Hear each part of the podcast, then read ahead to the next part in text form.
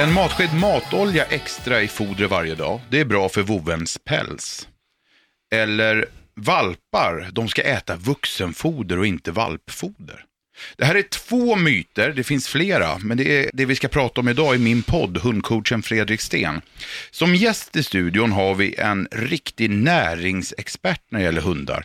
Man kan väl säga att eh, vore han hund själv så skulle han vara mister Fitness. I alla fall med den kunskap om näring och vad man ska äta. Bosse Edof, näringsexpert hund, välkommen hit. Tackar, tackar för det. Du kan allt om vad en hund ska äta.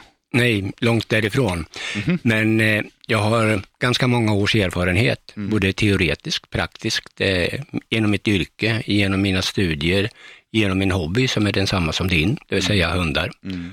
Hobby och yrke går varandra hand i hand. Lite jobbigt ibland därför att mm. man vet aldrig när man ska säga nej. Nej, precis. Men du har en, alltså, skämt åsido då, du har en enorm kunskap om det här med näring för hundar. Och du har jobbat med det här hur många år då? Mm, fyrtio år. Ja. Och utbilda veterinärer bland annat? Det har jag gjort. Mm. Djursjukvårdare, uppfödare, mm. klubbar. Om vi börjar med de här eh, myterna, den första myten jag sa här. En matsked matolja extra i foder varje dag är bra för pälsen. Det kan vara det. Mm-hmm. Eh, om det är så att den kost man ger hunden inte innehåller tillräckligt. Eller om hunden av någon anledning inte kan ta upp det som finns i fodret. Okej, okay. Vilka anledningar skulle det vara? Alltså... Ja, dels så kan det vara lite lite i fodret. Ah, ja. Sett i relation till just den hundens behov. Okay. Därför att vi utnyttjar ju foder eller mat på olika sätt. Mm-hmm. Det gör vi också. Ja, just det. Så att det är inte så konstigt egentligen, och det är det som är så svårt i det här att säga att så här ska det vara, därför att det, det finns inga hundar som är exakt likadana i sin förmåga att ta upp näring. Nej, okej. Okay. Och det är ju precis som oss människor då, antar jag. Ingen skillnad alls. Nej. Det märker man ju faktiskt när man pratar om det här med hundmat. Jag säger hundmat, du säger hundfoder. När man pratar om det här med hundfoder på sociala medier och sådär, det, det blir väldigt lätt en ganska hetsk stämning. Mm, och det är, det är lite konstigt egentligen, därför att eh, vi hundmänniskor anses ju vara väldigt toleranta, ja. Men eh, inte när det gäller det här, utan man eh, går på tro, mm. man eh, tror att hunden är en varg, vilket mm. den långt ifrån är, mm. man gör hunden till en människa, mm. och eh, man utgår i nittionio procent av egna erfarenheter, och mm. eh, den egna erfarenheten är långt ifrån en sanning. Ja, just det. Och sen är det ju det faktum, det är ju, jag brukar tänka på det i många andra lägen också, men inte minst här när det gäller mat. Det är ju svårt för en hund att protestera också. Ja. Alltså, jag mår inte bra av det här käket. Det är ju svårt för en hund att säga. Nej, men ibland så kan man se det. Mm. Och jag brukar säga det så här, att vi kan börja bakifrån. Mm. Eh, och med bakifrån menar jag att jag har hållit på med hundar i fyrtio år. Mm. Eh, lite drygt, ja, det är till och med fyrtiosju nu. Nästan femtio då. Ja, vi fasen vad gammal man är. Men eh, fortfarande så kontrollerar jag min hunds avföring varenda gång den gör ifrån sig. Ja. Jag tittar efter hur den ser ut. Är den fast? Är den välformad? Är den fin? Är den lös? Eh, är det sprutigare? Eller vad det är. Mm. Och på det sättet så får jag en första indikation på hur min hund funkar på en viss typ av foder. Mm. Okej. Och sen då är det det här gamla vanliga då, att hunden ser glad och fräsch ut, eller? Ja, ja. Eh, utfodringen har ju betydelse för allmänhälsan, mm. för välbefinnandet, mm. för uthålligheten, mm. konditionen, återhämtningsförmågan, mm. eh, pälsen som vi var inne på i inledningen med, med oljan, mm. eh, trampdynor, mm. klor, alltihopa det här ser vi på hur en hund eh, mår. Mm. Eh, Om man, det här andra myten jag var inne på, eller jag sa inte den, men det finns en myt till då som är ganska vanlig. Och det är det här att man ska ge hunden tillskott av vitaminer och mineraler. Stämmer det eller? Nej, i allmänhet inte.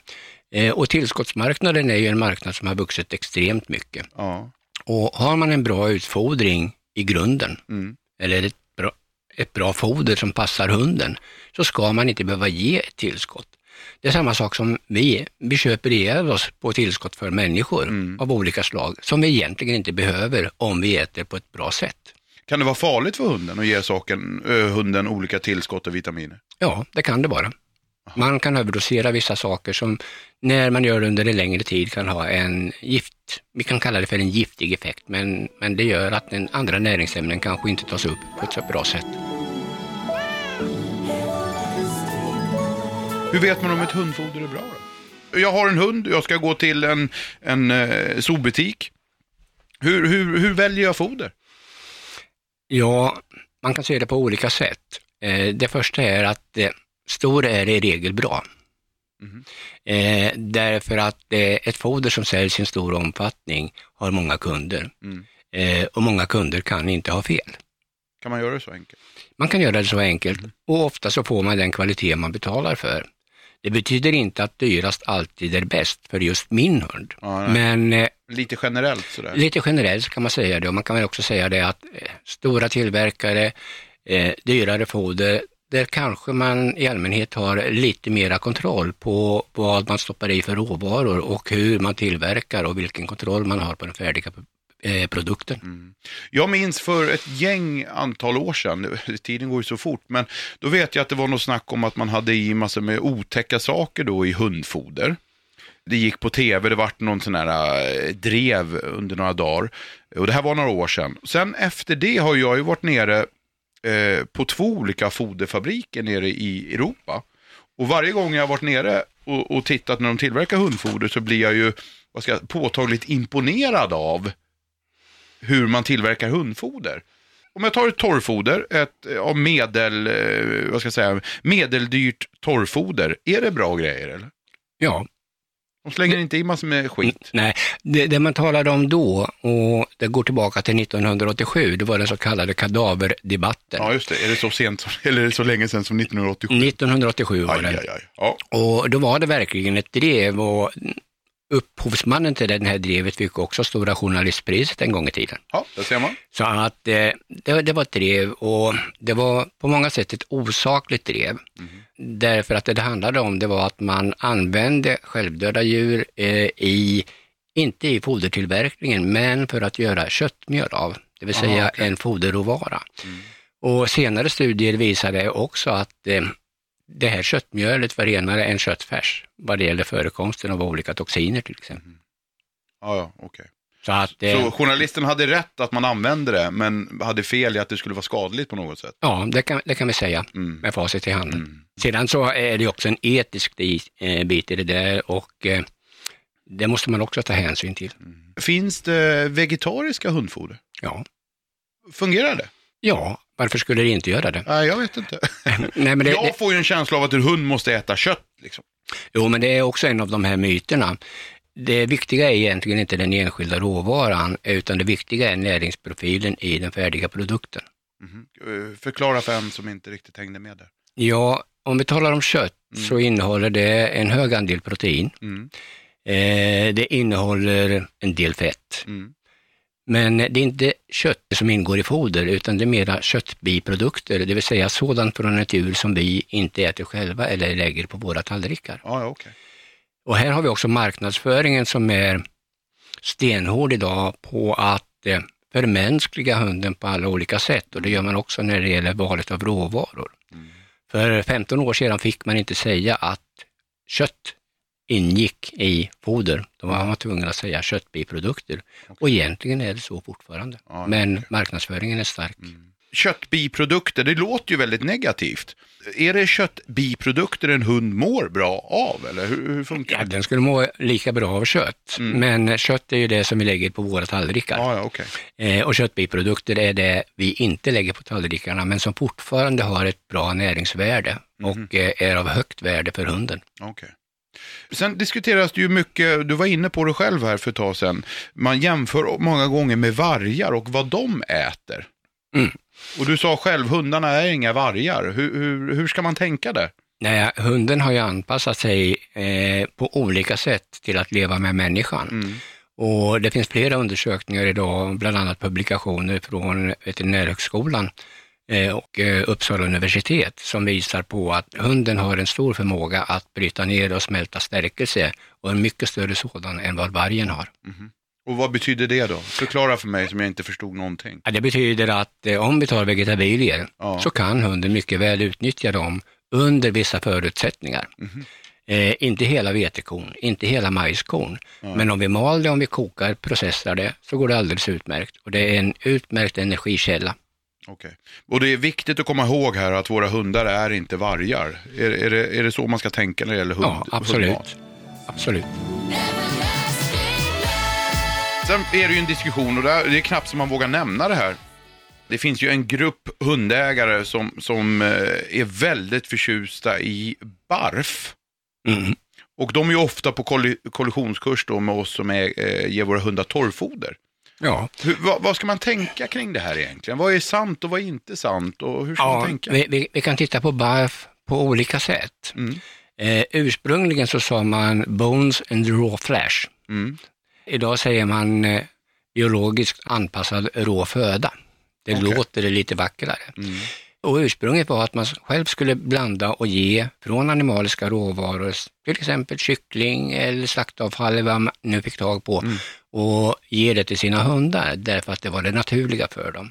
Och vegetabilier är egentligen eh, bandlyst om vi talar om en sann barfdiet. Aha, okay. Sedan så har vi färskfoder, och det är inte alls samma sak. Det är inte samma sak som barf? Nej, Nej. Eh, det kan kallas för barf, mm-hmm. men eh, det är inte samma som ursprunget för barf. Utan ett färskfoder är i nio fall av tio ett balanserat helfoder.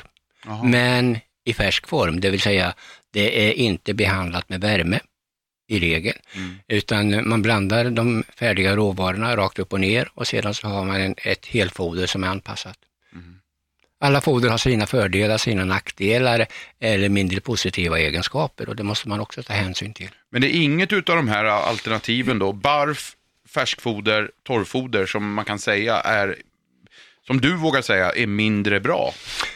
Jag brukar avråda från att eh, blanda själv till valpar. Mm. Därför att det är så väldigt lätt att eh, valpar får en obalans i sin näring. Mm. Och är man inte extremt duktig på att räkna på foderstater, så ska man, tycker inte jag, att man ska ge en valp en kost som man blandar själv.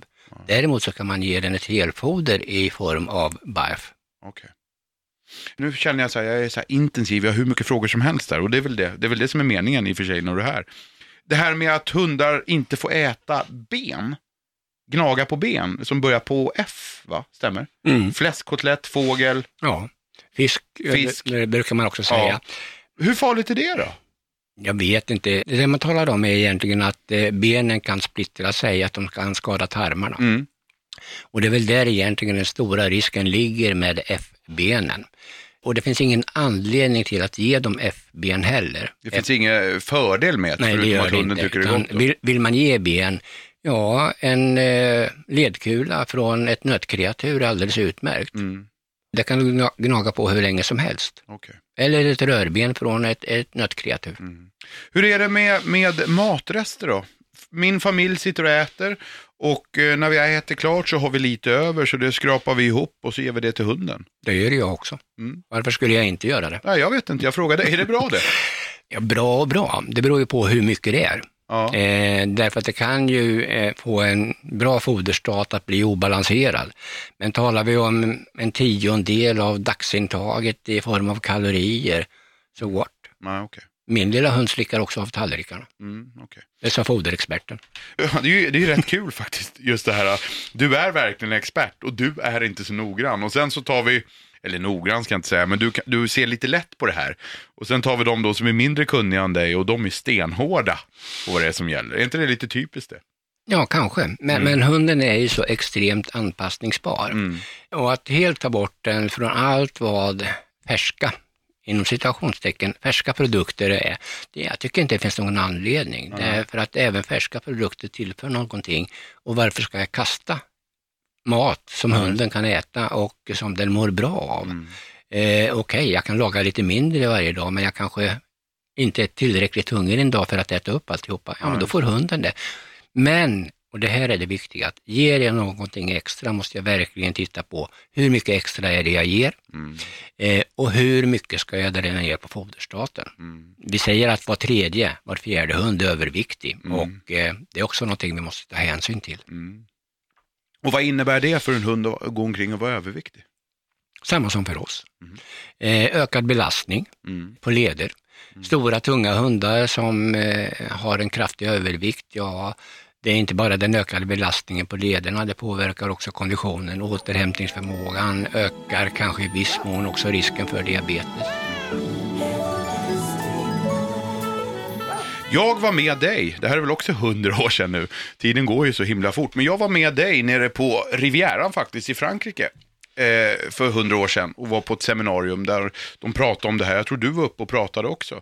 Och då pratade man om att man hade gjort undersökningar på, om jag, du får rätta mig om jag har fel här, men på valpar, man hade ett antal valpar där eh, halva gänget valpar fick vara magra, och då menar jag inte sjukligt magra men alltså tunna, eh, slanka, och halva gänget fick vara överviktiga, och där kunde man se en klar, ett klart bevis, alltså tecken på att de som var överviktiga fick i större grad ledproblem. Mm. Det finns många sådana undersökningar som bevisar det. Ja. Man har överutfodrat eh, och sett att eh, i två grupper som du säger, att den gruppen när man har haft en överutfodring, det vill säga en ökad eh, och en högre kroppsvikt, mm. en ökad frekvens av ledfel. Mm. Man har simulerat en övervikt genom att eh, en del av en grupp eh, valpar fick använda en form av täcke som ökade eh, deras kroppsvikt mm. eh, så att säga med ungefär tio procent. Och eh, där kunde man också se en ökad frekvens av ledproblem, framförallt höfter då. Och det är ju lite intressant, du säger tio procent extra vikt. Pratar vi då om en överviktig hund så blir ju det lätt tio procent. Oh ja. det, det farliga här är just eh, valparna, och det är också där man grundlägger det hela. Mm. Har man en bra utfodringsrutin från början så minskar också risken för problem längre upp i livet. Mm. Om jag har en hund som är överviktig, vad är det bästa sättet att eh, få ner den i vikt då? Är det att minska fodret eller ska man gå på ett lightfoder?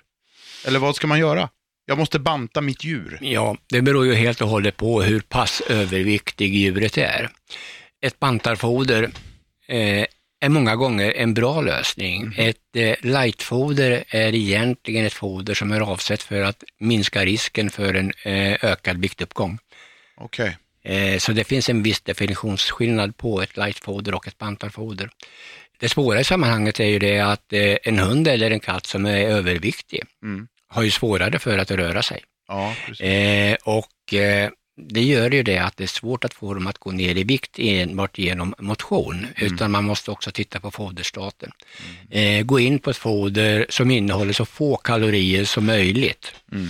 Eh, risken med katt är om man bantar dem för snabbt så kan de drabbas av en leversjukdom som är väldigt akut, så att man måste vara väldigt försiktig i, i bantningen av en katt. Mm-hmm. Och det gäller inte när man bantar en hund? Eller? Nej, den Nej. drabbas inte av samma typ av leversjukdom som en katt Nej, gör. Okay. Och du sa här också att motion då i, i förhållandevis till vad man stoppar i hund, om jag förstod det rätt, har ganska liten betydelse eller? Ja, nej, i sammanhanget, eller? Nej, inte i sammanhanget, nej. Utan det är det att är du kraftigt överviktig mm. så har du också svårt att röra dig. Ah, ja, okay. Och då har du simning som ett bra exempel, mm. det kan du göra. Mm. Men, men är du själv kraftigt överviktig så är det jobbigare att gå. Mm. Ah, ja, precis. Du tappar du konditionen snabbare, mm. eller orken snabbare. Mm. Gud vad intressant. Jag, jag har ju det som rutin att, att jag, jag känner på mina hundar varje dag. Alltså det är ungefär som du tittar på din hunds bajs då antar jag. Mm. Så har det blivit en grej för mig att varenda morgon så klappar jag om dem och så avgör jag, nej lite mer idag eller lite mindre imorgon. Jo men det är inte bara det att man känner vikten på det sättet, att man känner om det, men gör det till en daglig rutin. Mm. Att eh, verkligen ta på era hundar varje dag. Mm. Eh, gör det till en kärleksstund med hunden där ni går igenom den från nos till svanstipp. Känner igenom, massera lite grann. Och eh, massage är precis lika njutningsfullt för hundar som det är för oss. Mm. Ja, kan man lära hunden att massera sig själv? Ja, de gör gärna det faktiskt. Ja, eh, lägga sig på rygg och åla lite grann fram och tillbaka, gärna med någonting som är lite ojämnt under sig. Det är en form av massage och en njutning som hundarna kan uppskatta.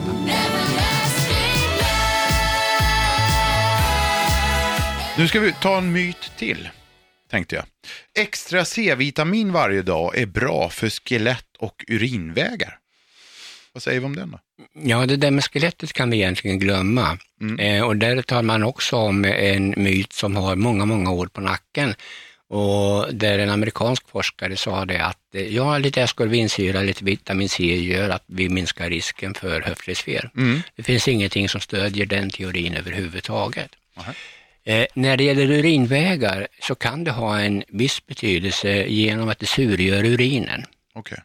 Och eh, surgör man urinen så minskar risken för att, man, eh, att hundarna bildar urinsten. Mm. Men det är inget större problem egentligen. Okay. Så att eh, det finns ingen anledning. Och en normalt frisk hund eh, i motsats till oss tillverkar sitt C-vitamin själv. Så att den har inte någon större nytta av ett tillskott. Jaha, tillverkar de det själv? Ja. Kroppen har en förmåga att tillverka vissa saker. Det den inte kan tillverka själv, om vi talar om en del av eh, proteinerna som kallas för aminosyror, mm. där den inte kan tillverka själv, är livsnödvändigt och måste finnas i kosten. Okej. Eh, apropå protein då som du är inne på, så har vi ytterligare en myt här. Foder med högt proteinintag ger skelettproblem hos valpar. Det finns inte heller någon studie eh, som visar att det är på det sättet. Också en sån där myt som skapades någon gång i början på sjuttiotalet. Mm. Eh, så att ett proteininnehåll på det sättet ökar inte risken för eh, skelettskador eller för eh, att skelettet utvecklas på ett felaktigt sätt. Utan det är just det här med vikt som är viktigt. Ja, och då är det fett som kanske är en av de stora bovarna i det. Mm. För mycket fett, men framförallt för mycket mat. Ja, just det. Nu sa jag det. Ja, mm, precis. Ja, just det, foder. Du brukar ju hugga på mig annars när jag säger. Mm. Det här med allergier då? Mm. Får jag ju ofta frågor om. Faktiskt. Ett ökande problem.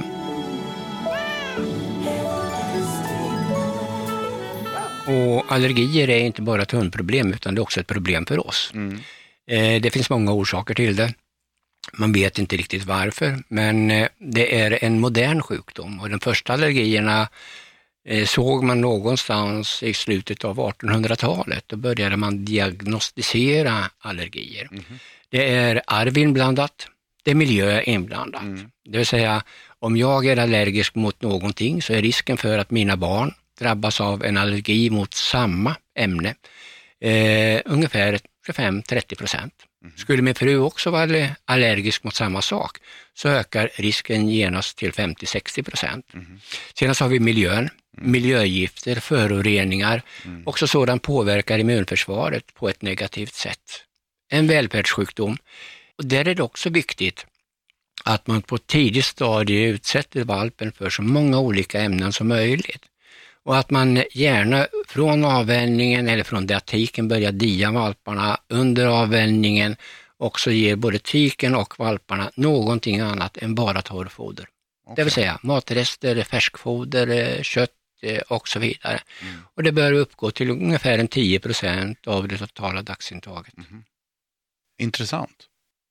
Det har jag aldrig vetat faktiskt. Jag tror man skulle hålla sig till ett foder. Och liksom vara stenhård där. Ja. Eh, både ja och nej. Eh, man ska ha en balanserad foderstat i grunden ja. eh, som innehåller alla de näringsämnena som man behöver i bra por- proportioner. Mm. Men sedan för att eh, få igång immunförsvaret, att det utvecklas på ett rätt sätt, mm. så måste man också utsätta kroppen för olika typer av ämnen. Mm. Eh, det är bättre med lite skit i hörnen än ett rent helvete. Mm. Eh, och har man det för rent, för sterilt, man ger för mycket mat som eh, inte innehåller naturliga bakterier, så ökar mm. man risken för att allergier uppstår. Mm. Ska... Men vi får aldrig glömma bort eh, arvet i det hela. Jag ska dra två exempel för det här nu då, eller, eller ett exempel ska jag dra med två hundar. Jag har ju bland annat då två hundar hemma. Den ena heter Lilla Nymo, min lilla pärla, och, och en labbitjej som är Sveriges mest kända hund tror jag. Och sen har jag en schäfer också som heter Leif. Mm, jag känner båda. Ja, du känner båda. Och jag kan säga så här, Lilla Nymo kan ju äta taggtråd. Det händer ingenting. Hennes avföring och hennes välmående är Det är ingen skillnad faktiskt. Jag överdrev lite när jag sa taggtråd. Men alltså hon kan äta det mesta. Mm. Det märks inte på henne. Medan jag märker direkt på, på Leifs avföring om han har stulit en kaka bara. Då blir han dålig i magen. Vad beror sånt på liksom? Känsligheten där.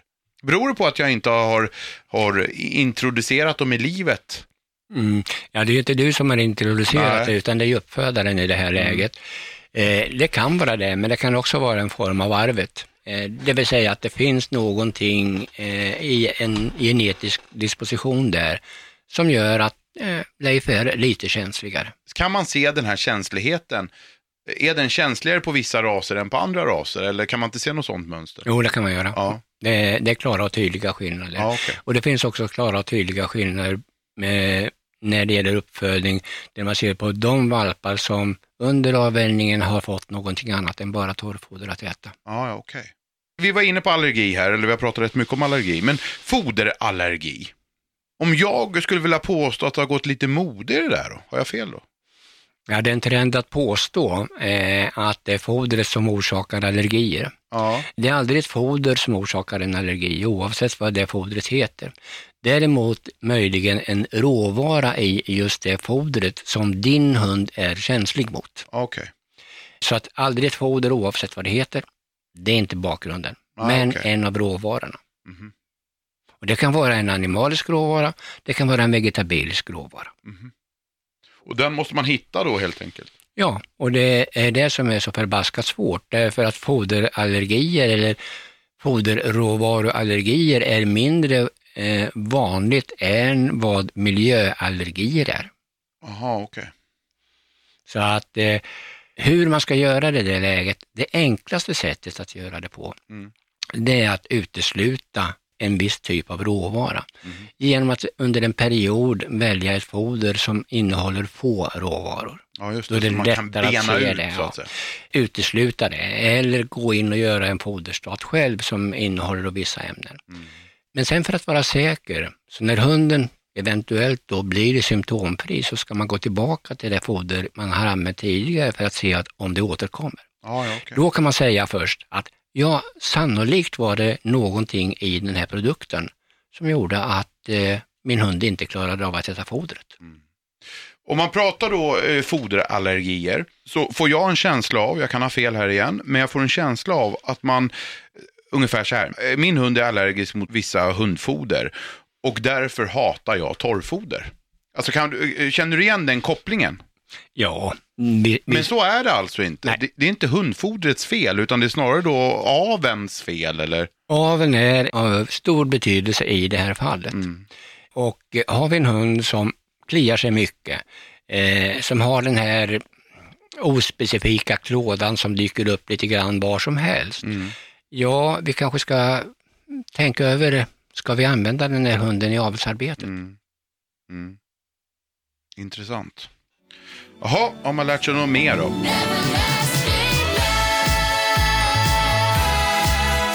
Det här är ju en hundpodd, men du kan det här med kattfoder också, eller hur? Lite grann, ja. Mm. Gäller det här alltså i stort? Är det lika viktigt eller lika spännande, lika fascinerande med kattmat som med, med hundmat? Absolut.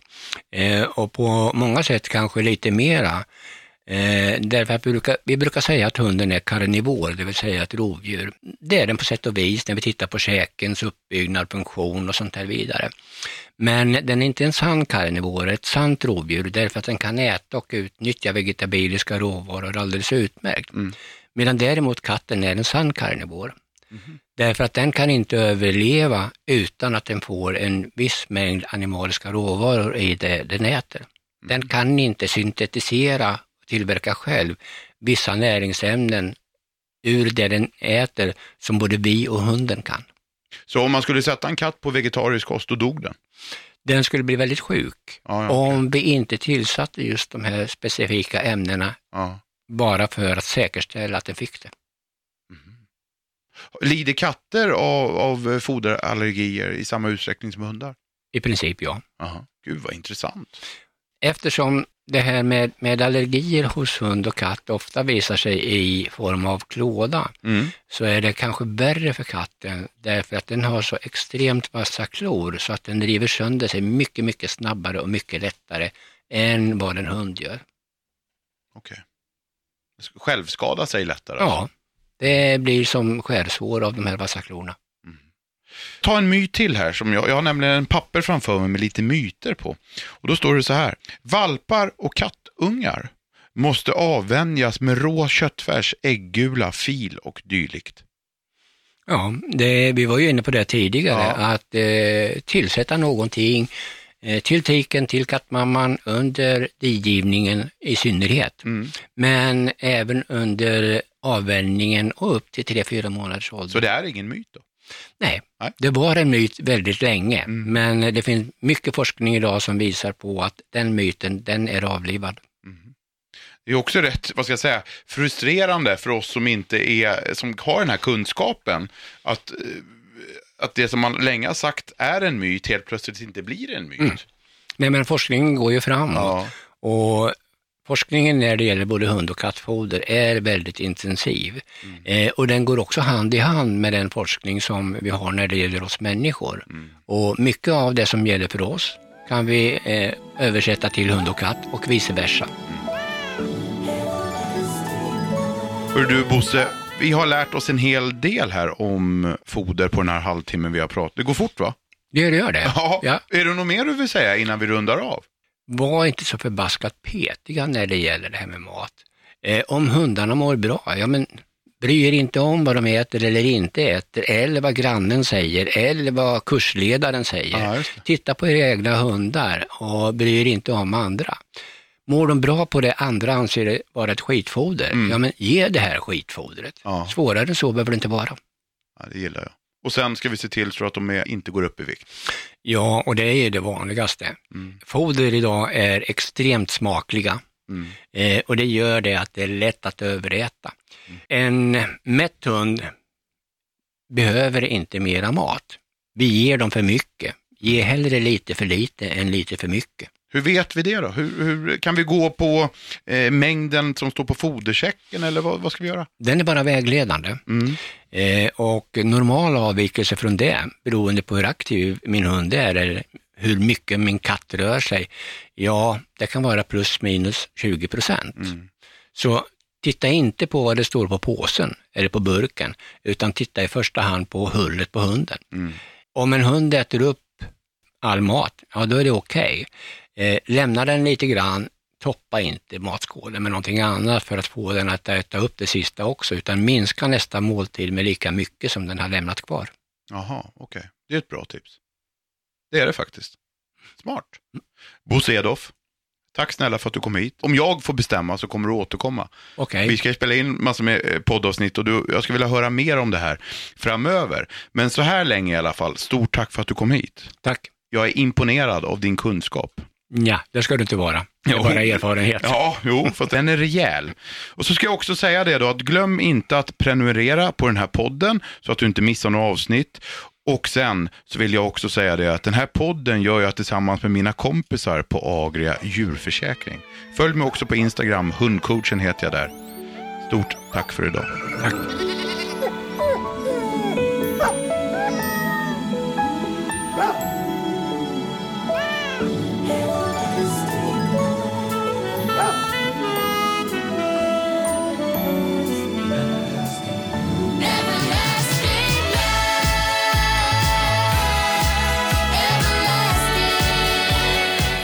Produceras av I Like Radio. I Like Radio.